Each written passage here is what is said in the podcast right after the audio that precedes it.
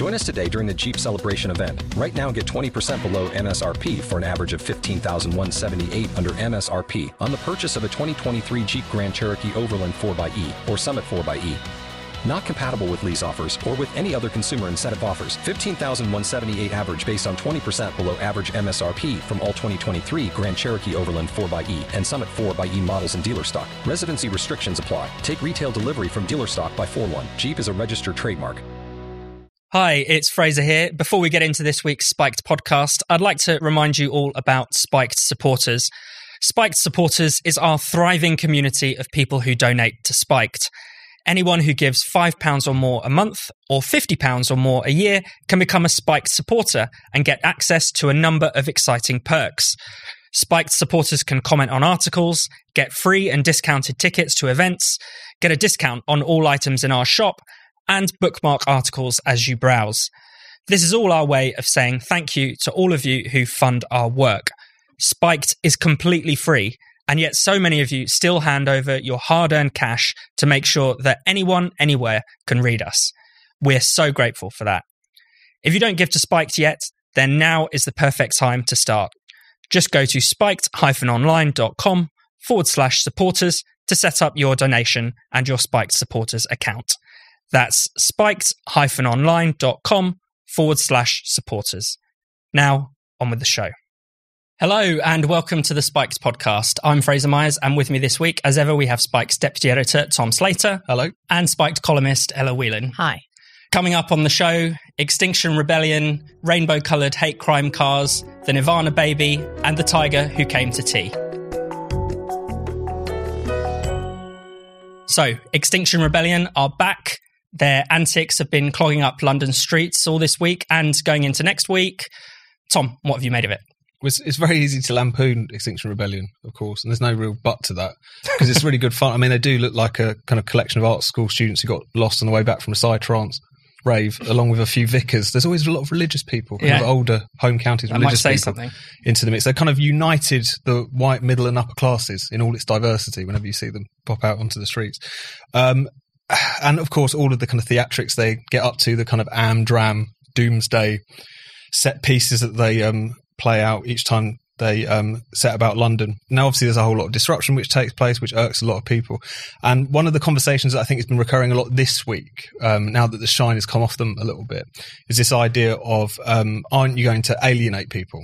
You know, aren't is, aren't these tactics going to put people off?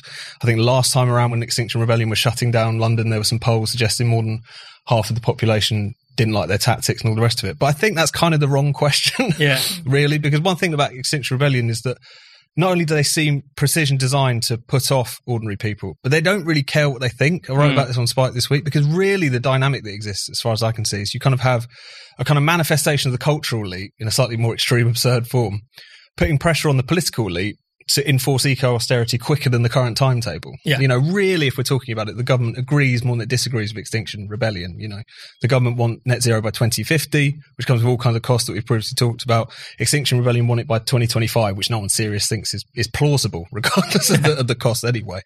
Um, and that's one of the things that I think people get wrong about it is that this is, isn't even trying to be a sort of like grass mo- grassroots movement that is trying to inspire people uh, to take this particular issue seriously. They're just trying to kind of shame the government into more and more drastic courses of action. So I think one thing when we're thinking about this movement is is not to always ask it that question of you know don't you think you're alienating people? I think they they've got that baked in really at this point.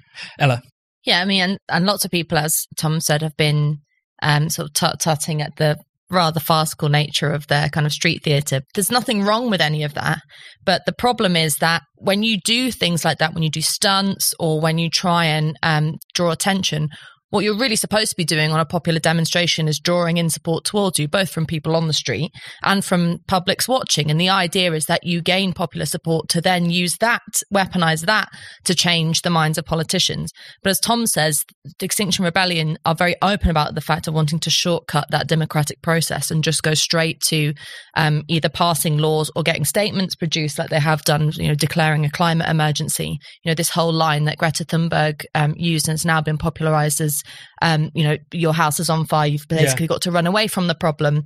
And that's all very well for people who come from the home counties who can, you know, walk from their really lovely cottage to the village shop and buy the organic carrots and walk the dog and be very, very eco friendly. But particularly if you're in London, the people who are waiting in the queues in the traffic uh, in their diesel vans who are being the pillarized and inconvenienced by extinction rebellion don't have that choice. And there's this real bizarre kind of and ignorant dichotomy that extinction rebellion their supporters put up that anyone who's against them is a like fossil fuel loving cretin who has no uh, appreciation of the planet when that just isn't the case. We also learnt this week that Gail Bradbrook, one of the three co-founders of Extinction Rebellion, drives her own diesel car. And there's been a lot of kind of eco hypocrisy to come out over the past few weeks. You know, we learned that it's okay for them because they always have an excuse, whereas other people, when they drive their car, when they go on holiday, you know, they're a drain on the planet, they're being selfish. But, you know, Gail Bradbrook has her own needs. She has to mm. drive her kids to rugby. Or, you know, she, the other thing is that she she's been in trouble for was going on a trip to Costa Rica, mm. which is fine and enriching. Whereas your trip to Malaga, no thanks. no, the, the run of eco hypocrisy I think has been really funny. First of all, because so much of it is focused on diesel cars as well, because mm. we've had obviously Gail Bradbrook forced to admit that she still drives a diesel. We had Alok Sharma obviously chairing the COP26 meeting, um, who's admitted that he hasn't got his electric car sorted out yet and he still drives a diesel. Allegra Stratton, who's the kind of spokeswoman for COP26, um, another government appointee, saying that she, she drives a diesel, doesn't fancy an electric electric car. yeah. And, you know, there's limits to this hypocrisy argument, I guess, because yeah. you almost get into a situation where you want everyone to be equally miserable or something like this. But I think it is telling insofar as the kind of lifestyle that they want to usher in is something that even the most kind of committed adherents don't actually want to do. Yeah. I mean, who wants to get rid of a cheap and reliable means of transport and replace it with an expensive and unreliable means of transport? You know, who wants to see less of the world? like, yeah. These are things that ultimately people don't want to do. So I think that hypocrisy is telling. But the other thing that I think is always worth bearing in mind here is that if you're talking about making flying, travel, even just your everyday life more complicated and more expensive, the elites are always going to find a way around that. Not only will they have the kind of moral excuses, I was jetting off to, you know, address my climate change summit, so therefore yeah. there's some good in that. But also the fact they're going to be able to afford to do this kind of thing, you know, do those ridiculous gestures people do of paying to plant some trees to offset their uh, their carbon emissions and all the rest of it. So that it, again, it just gets down to that um, point that we always um, talk about when we talk about this issue, which is that class tension, which mm. is so inherent to all of that. And I think Extinction Rebellion, in its kind of middle class silliness, um, to the detriment of working class people trying to get around London to do their job. It's just a kind of more explicit example of all of that. And, and upper class in some cases, as you mm. wrote this week, you know, one of the co-founders is, you know, the descendant of a baronet. Mm. Um, that clash probably was most apparent. I think it was in 2019 when we had the famous Battle of Canning Town, where, you know, ordinary commuters essentially dragged the protesters off the, off the top of the DLR. You know, such was their frustration with this kind of idiotic stunt. Yeah, and that's what happens when you try to stop. I mean, I think it was two protesters at Canning Town that were mm. trying to stop um, probably a couple hundred people from getting to work.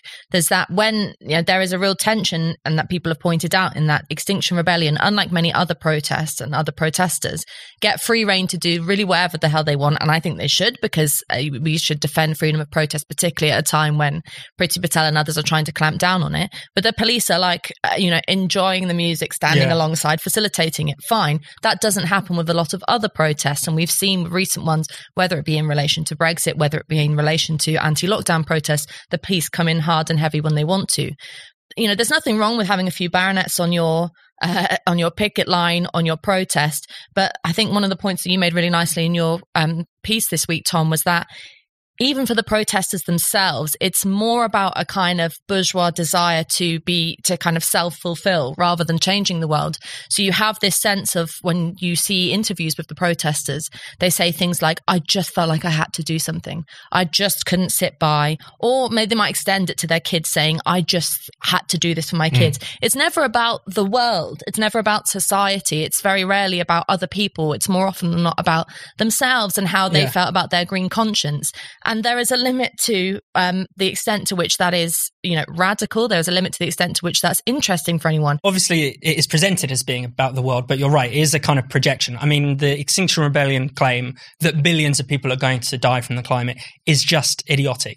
I think what you find is that people are able to kind of wallow in this because they have all this spare time, because they, you know, have comfortable lives. And I remember, you know, the, the Gilets jaunes in France, um, they were protesting against an eco tax, much uh, much kind of lighter measure than anything Extinction Rebellion would want to impose. Mm. But they had this great saying: "It's like you worry about the end of the world, I'm worried about the end of the month." And you know, but reality just doesn't figure for these people. The realities of people's how people have to get to work, how people have to you know make money, that that just doesn't feature anywhere in the Extinction Rebellion mindset. I think part of this as well is that it's not really about politics in some sense. There's a, you don't just see this with Extinction Rebellion, but in general, there's a kind of tendency through which, particularly kind of bourgeois pseudo left wing protest, has just become a kind of spectacle. It's Mm. something you do. It's like a means of self expression. I am a good person. I am part of something. I had to do something in a really kind of thin and denuded sort of way. I think there's it's no accident that you see so much street theatre at these things because it is a performance in Yeah. so many ways. But then the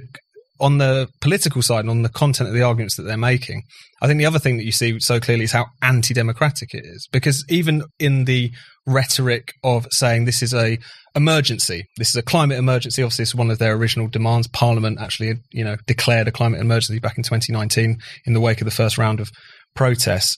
That's not just the fact that they've got this wrong and that they're this really really alarmist kind of perspective on what's going to happen you know Mm. but it's actually because of the fact that if you if you employ that kind of language of emergency crisis we must do something then what you're talking about is emergency measures you're Yeah. talking about bypassing what people want you're talking about drastic changes to living standards basically these decisions taken over the heads of people that they will most affect and that's one thing that i think it's it's worth taking note of in relation to this and also taking note of the fact that a lot of that language if not the full extremity of it has been adopted Yeah. by the political class in a way that would be unthinkable even amongst Labour Party people, say 10 years ago. So there has been a huge shift, and it's a shift not just towards kind of uh, climate alarmism, if you like, but also towards anti democracy to the end of, of sorting that out. And that's becoming more and more clear, definitely. Yeah, you see that ships of language in, um, you know, the Guardian style guide. I mean, I know the Guardian you- is is not so far away from Extinction Rebellion's views, but you know, the fact that they're not even allowing their writers to say climate change, they have to say climate emergency, mm. they have to say climate breakdown, they have to say climate crisis, is really telling. And it also ridicules the notion of the idea that climate change is an important thing to talk about. I mean, you know, most people, as polls show, are relatively sick of Extinction Rebellion. Most people look at the goings on of Trafalgar Square and all of that and think this is what we're saying. You know, it's just a bunch of people having a good time. This is this is stupid. And if that means that a discussion about what to do with the planet, what to do with energy, how to find new ways of heating our houses and all the rest of it without harming the planet um, gets sidelined by people thinking that this is just a whole bunch of nonsense. Well, that's a bad thing because while you're, eh, you know, those of us who think Extinction Rebellion are a kind of bunch of idiots also don't think that there there's nothing to talk about in relation to the environment. And it's you either it's so kind of binary now that you either have to be full guns blazing a kind of extinction rebellion nutter and you know michael gove and lots of other people in in parliament seem to be going that way Mm. or you are a dinosaur who is like sucking on an exhaust pipe and doesn't want to talk about climate change or environment of the planet at all and there has to be some kind of not middle ground but there has to be some kind of understanding that that binary d- kind of decision is ridiculous I think just one thing though is that in a way this isn't an argument about the climate in so Yeah. many ways, shape, or Yeah. form. Not only because a lot of these claims are so over the top, but it's ultimately a complete reframing of what politics and civilization is supposed to be about, insofar as basically holding up the welfare of the planet in some abstract sense over and above the immediate living standards of Mm. people, over and above human progress in general, over and above things like economic growth, which are amongst these people, amongst quite mainstream Greens, is basically seen as a thing of the past that we can no longer afford. And we ex- they explicitly say, really, that we have to put up with less. And so, whilst a lot of this is obviously kind of inspired by the, the climate issue, if you like, I think so much of it is informed by that kind of misanthropy, that discomfort with modern society, that idea that it's all wasteful and kind of unpleasant and kind of soulless, where you get it's kind of where you get, I guess, some of the kind of weird cod spirituality amongst these Yeah. people as well. That, in a way, is also what it's about, and also about you know how should a society like this be governed, which in the, in their view is a whether they want to admit it or not is a very authoritarian way of dealing with these problems. sometimes when you're watching Netflix, you can feel like you've exhausted all of the good stuff. You know there's hundreds of films and TV shows on there, but only five you really want to watch. What if I told you that there's actually so much more quality content out there that you can access through Netflix? In fact, every country has its own Netflix library, full of shows and films that you can access with a very neat trick. All you need for this is ExpressVPN. Watching Netflix without using ExpressVPN is like paying for a gym membership but only being able to use the treadmill. ExpressVPN lets you change your online location so you can control where you want Netflix to think you're located. There are almost 100 different server locations to choose from, so you can gain access to thousands of new shows. And ExpressVPN works with loads of other streaming services too. You'll never be blocked from accessing a country specific YouTube show ever again. And listeners to this podcast from the US can access BBC iPlayer with ExpressVPN. Recently, I watched Pulp Fiction for probably the millionth time by accessing Canadian Netflix through ExpressVPN. It's really easy to do. You just open the app, select a location, tap one button to connect, and just refresh the page, and you're there. ExpressVPN comes with blazing fast speeds. It lets you stream in HD with zero buffering. It's compatible with all your devices your phone, your laptop, your media consoles, smart TVs, and more. And best of all, ExpressVPN encrypts all your data so you can browse the web securely. So be smart. Stop paying full price for streaming services and only getting access to a fraction of their content. Get your money's worth by going to expressvpn.com slash spiked. Don't forget to use the special URL at expressvpn.com slash spiked and you can get an extra three months of ExpressVPN for free. That's expressvpn.com slash spiked.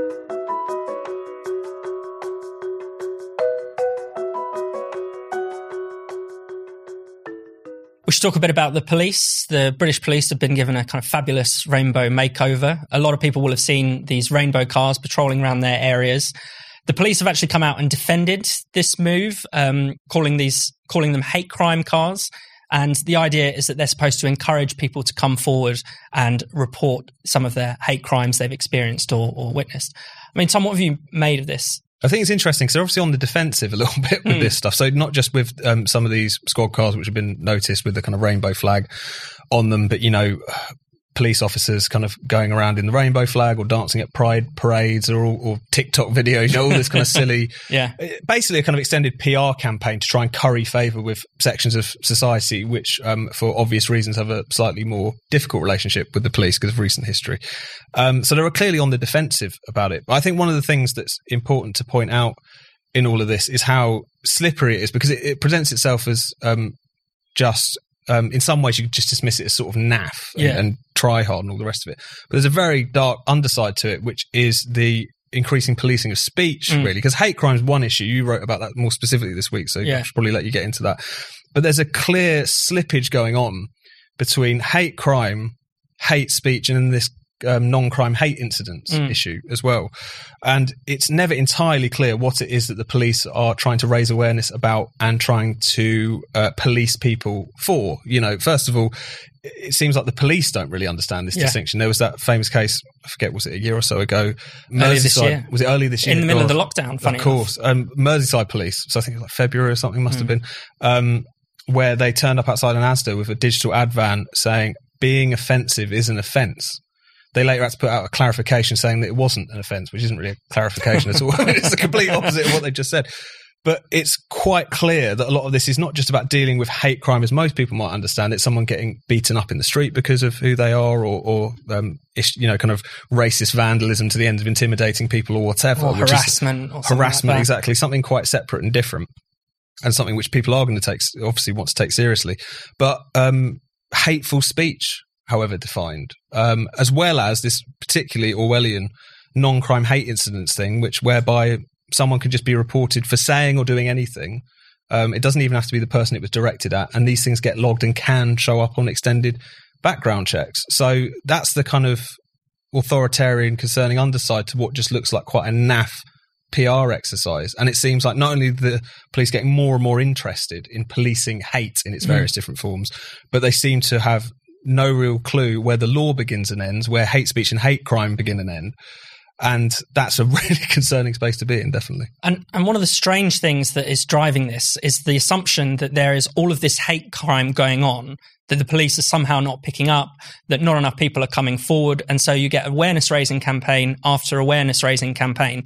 But it seems pretty clear looking at some of the data that actually, if anything, hate crime is going down you get the every year you get the headline figure that says hate crime is growing up. But this is a kind of separate thing. This is called police recorded hate crime. And we know that they keep changing the way that they record it. They keep have, finding improvements in the method of um, recording it. And they keep encouraging people to come forward. So that explodes every year and that causes an outcry.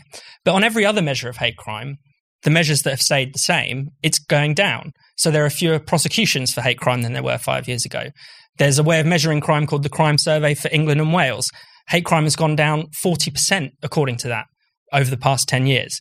So the whole thing, the whole campaign is driven by this urge to root out this crime that really, you know, is either not happening or is not happening on anywhere near the scale that they imagine. I remember you also writing an article a few months ago, maybe it was longer, Fraser, about the fact that so much when you dig into what gets reported as hate crime mm. can be something like someone letting their dog shit in front of someone's yeah. house too many times or uh, a these neighbor are, these are the non-crime hate yeah. incidents that get confused by the police. And yes. it all gets mixed into with the same thing and you yeah. uh, as the label as hate crime there's also the fact that you know the police are driving around with these nice new vehicles that look very you know snazzy and welcoming there's news in um, my area at the moment in Stamford Hill that there has been repeated attacks on um, Orthodox Jews, mm. violent attacks with this guy walking around just battering people. Uh, and actually, it's been happening for a while in the neighbourhood. And there are lots of Jewish schools up in and around Stamford Hill and back towards Manor House that have to have security guards. This has been a problem that's happened for years now, actually, since some of the terror attacks across Europe. No, no real discussion about that. I mean, mm. are the police cars mm. around there going to start driving around with stars of David on them? What are they? What you know? What's the solution there? So that there's a real superficiality to this, but also the kind of policing of hate in a way sucks the politics out of out of each kind of specific incident of what's going on. So even you know on a silly level, the rainbow flag does actually stand for something, uh, you know, or used to stand for something in relation to gay rights. We now know because we've covered it on this podcast. It's been extended with triangles and different colors, and actually probably the circles. Yeah, the rainbow flag is probably out of date now in the world of of gender and sexuality. but the you know the police seem to be using it as just a sign of not of niceness mm. because mm. it's it can't be the case that hate that they're only dealing with hate crime um, against gay and lesbian trans people. And so then what you have is this suggestion that that things that happen where if someone shouts the N word at someone or someone does something that's hateful and politically motivated, that's about prejudice, that really what it is is about just the police getting involved and finding out who's been nasty to someone. So you end up having this very kind of nebulous discussion about what hate is rather than talking about how we combat prejudice or bad things in society on a political level. The solution, particularly this happens a lot with hate crime in the discussion about women and the suggestion now that misogyny should be hate crime, which I think they've pushed through in parliament, is that the, the idea that police in a rainbow car coming up and making you feel good about reporting the fact that someone wolf whistled you is going to save women and ensure women's freedom is a completely apolitical way of looking at what it means to be fighting for equality or a better society. So in that way, there's a real there's it's like giving the police way more power than they should have not just on a practical level of being able to arrest people but also the suggestion that they are the saviors of society. And that's not actually how change happens. I think the, the stamford hill um, case is really revealing as well was that when um, what passes for the left talk about this issue nowadays. They only really care about hate crime such as this when it's politically expedient to do mm. so. I mean, that's just entirely obvious at this point. So, I mean, the last big round of discussion about hate crime we had was, of course, in the wake of the Brexit vote. Yeah. Whereas a combination of factors, it seems like, you know, the bringing in of these non-crime hate incidents um, a couple of years prior to the vote. So therefore, those statistics being things that people could reach for. And as you've yeah. both said, those two are often conflated, certainly in the media, as well as the fact that in the wake of the Brexit vote, particularly on the part of um, the mayor of London and all the rest of it, there was a pretty concerted effort to uh, trawl essentially for allegations of this, which could yeah. then be reported. Sadiq Khan set up a new unit just yeah. for online hate crime specifically in 2017 after exactly. Brexit. So, of course, that's going to lead to more reporting. And mm. as you say, that's not to say that all of those are just going to be bogus. Of course not. But at the same time, if you look at the longer term trends and the prosecutions, all the rest of it, it's quite clear that that's not really an issue. But you take something like the Stamford Hill example, and I don't care about it and it's not to say that if they were confronted by it, they would just be relaxed about it. I'm sure that's not the case, but it's because they are struck by this kind of identitarian mindset, which has a hierarchy of victims, Mm. of which, as we all know, Jews come quite low down in because they're considered privileged and all the rest of it. And there's a hierarchy of perpetrators as well, because obviously this is still ongoing. Um, they haven't caught the guy, as far as I can tell yet, but he does seem to present as a quite traditionally dressed Muslim man, and that doesn't fit the narrative. Yeah. And so, therefore, you shouldn't talk about it. It doesn't become something that you hold a big solidarity rally for. It becomes something which is just quietly brushed under the carpet. And it just shows that, it, particularly because of the fact that more, almost than anything else, I think the modern left defines itself for its anti racism, quote unquote. When you see cases like this, you see how thin that is. You know, this mm. is about pushing their particular narrative and their particular politics. And any case which doesn't fit that, then the solidarity isn't there. And I think that that particular case is a pretty strong example of that because I think if if the if some of the factors were different, it would be a conversation which could dominate discussion for a week, and yet it's something which is largely confined to a few n- news stories and discussion on social media here and there at the moment. Spiked is producing more content than ever. And I know you want to keep up with all the fantastic articles, essays, podcasts, and interviews that we're publishing every day. If you never want to miss anything we do, make sure you sign up to our daily newsletter. It's called Today on Spiked. Every weekday, you'll get a roundup of all of Spiked's content, plus some exclusive commentary from the Spike team, usually Tom Slater or myself. To get all of that, just go to spiked-online.com forward slash newsletters and sign up to Today on Spiked now. Now, back to the Spiked podcast.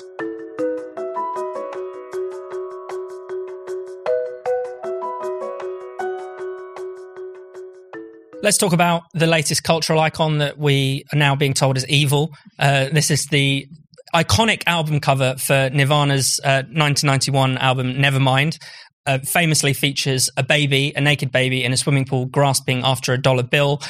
The man who appeared as the baby, Spencer Elden, is now suing uh, Nirvana, including the estate of Kurt Cobain, claiming that the picture is child pornography, that he was essentially entrapped into a sex act against his consent, and that it has completely ruined his life, prevented him from getting a job, prevented him from going to getting an education, and from generally enjoying himself. I mean, this is a real sign of the times, isn't it? Yeah, I think so.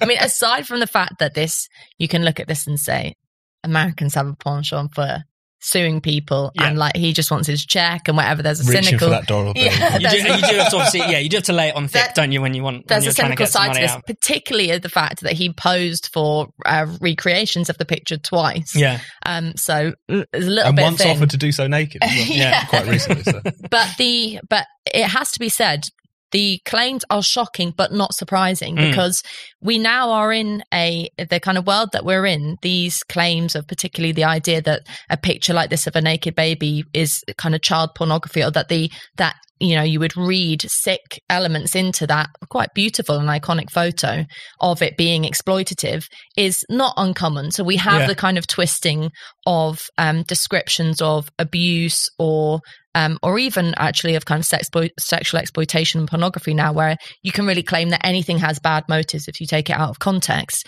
And so, in that way, it's quite a telling case because these, you know, the kind of claims of victimhood in Mm. particular are becoming commonplace. I mean, it's also true that they're specifically around images of children.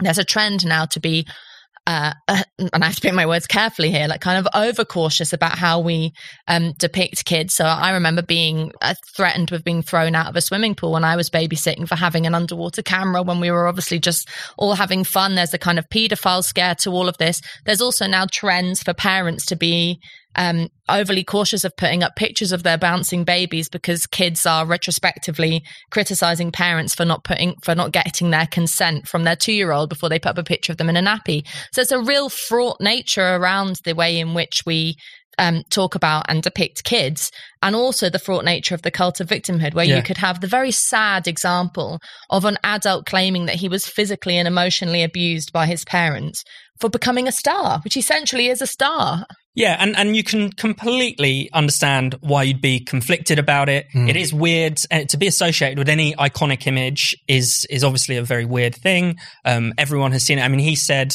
I think it was in 2007, I feel weird that the whole world has seen me naked. Fair enough. But how does it get from that sort of conflict or, you know, that inner conflict to this has literally ruined my life. I can do not, you know, this is, my life is over. Or it might be money, but um, we, shouldn't be. be, we shouldn't be so cynical. But it is interesting, as you both say, that this is the kind of script that you can reach for now. Not only because it taps into that kind of language of victimhood, but I think also when you're talking about culture, there's a willingness to kind of presume the worst about stuff that came before because it dealt in depictions that might seem uncomfortable now, or it dealt in language that we might seem uncomfortable now. So you kind of mash those two things together, and you get this case in a strange sort of way. What's interesting, obviously, there. Ha- I mean, the response has been, I think, uniformly mocking. Yeah. really. I don't think anyone's particularly taking it, it seriously. But in deploying that language of trauma, and you know, even to the point of suggesting he was basically a traffic sex worker and all the rest mm. of it, you do get a bit of an insight into how. These things can be weaponized. This is probably just a much more crude and ill-fated attempt to do that, I guess. Finally, let's talk about the Scottish charity that has carried out a gender and diversity audit of uh, children's books in Scottish nurseries.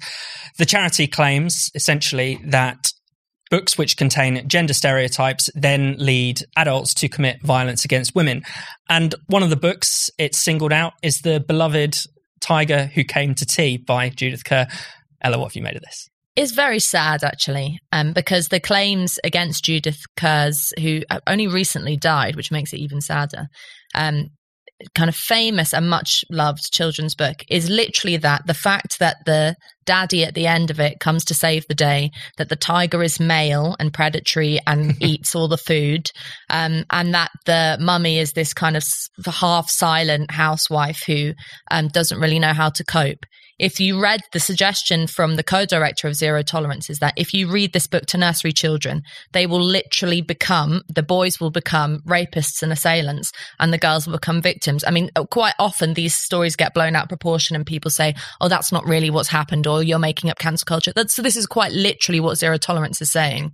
Um, is that Zero Tolerance is- being the charity. being the charity that there's a, there is a direct link and they did this audit of all nursery books and kind of made this point that because so few they actually said uh, books show a society that hasn't moved on since the 1950s. I mean, if you're going to take away those things from children's nurseries, you will be r- kind of ridding kids of uh, an experience of, you know, Hans Christian Andersen, all the amazing books that were written before the 1950s, before 2021, that have wonderful, um, imaginative things that provoke children's development. But the, you know, there's the question about children's literature and censorship. And there's also, it has to be said, the adult discussion about what this means for women. Because if we are really saying that the only, which is the suggestion here, that the only way to combat serious things like rape, sexual violence, and assault is to get in there early with boys in nursery and Yeah. what read them inane books about how to be, how mummy is actually really fulfilled.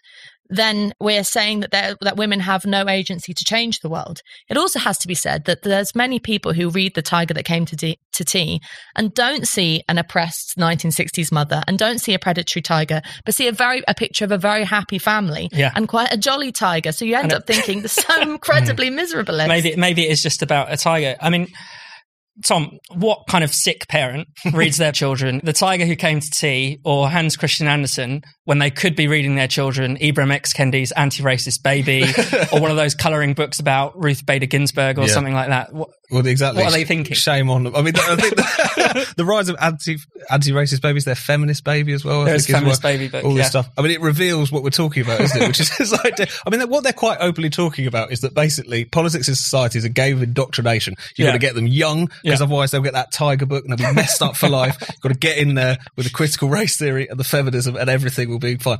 It's obviously utterly ridiculous, but at the same time, this is exactly what they're saying. And uh, even though there's probably been a lot of pushback in a lot of courses because they have kind of overextended, kind of feminists in particular have thought a version of this for a very long time, or at least a certain section of feminism, shall I say, have believed that culture, music, films, video games, all that kind of stuff directly contributes to not only um, misogynistic and sexist attitudes in society, but actually rape and um, sexual violence and all the rest of it. They genuinely believe this. So this is almost like a reductio ad, ad, ad absurdum kind of example of it, but it's still, in case of it, is all of the same kinds of arguments really and it's also the sort of stalinism of it i guess because they did this audit was it like 3000 Yeah. books Yeah. across a bunch of nurseries in scotland they found only a handful that as far as they were concerned passed this purity test the example of saying why isn't the tiger gender neutral i mean it's just like the idea that everything even in this case something which the family is not the main thrust of the story really, Yeah. really you know the family and their gender roles has got nothing really to do with it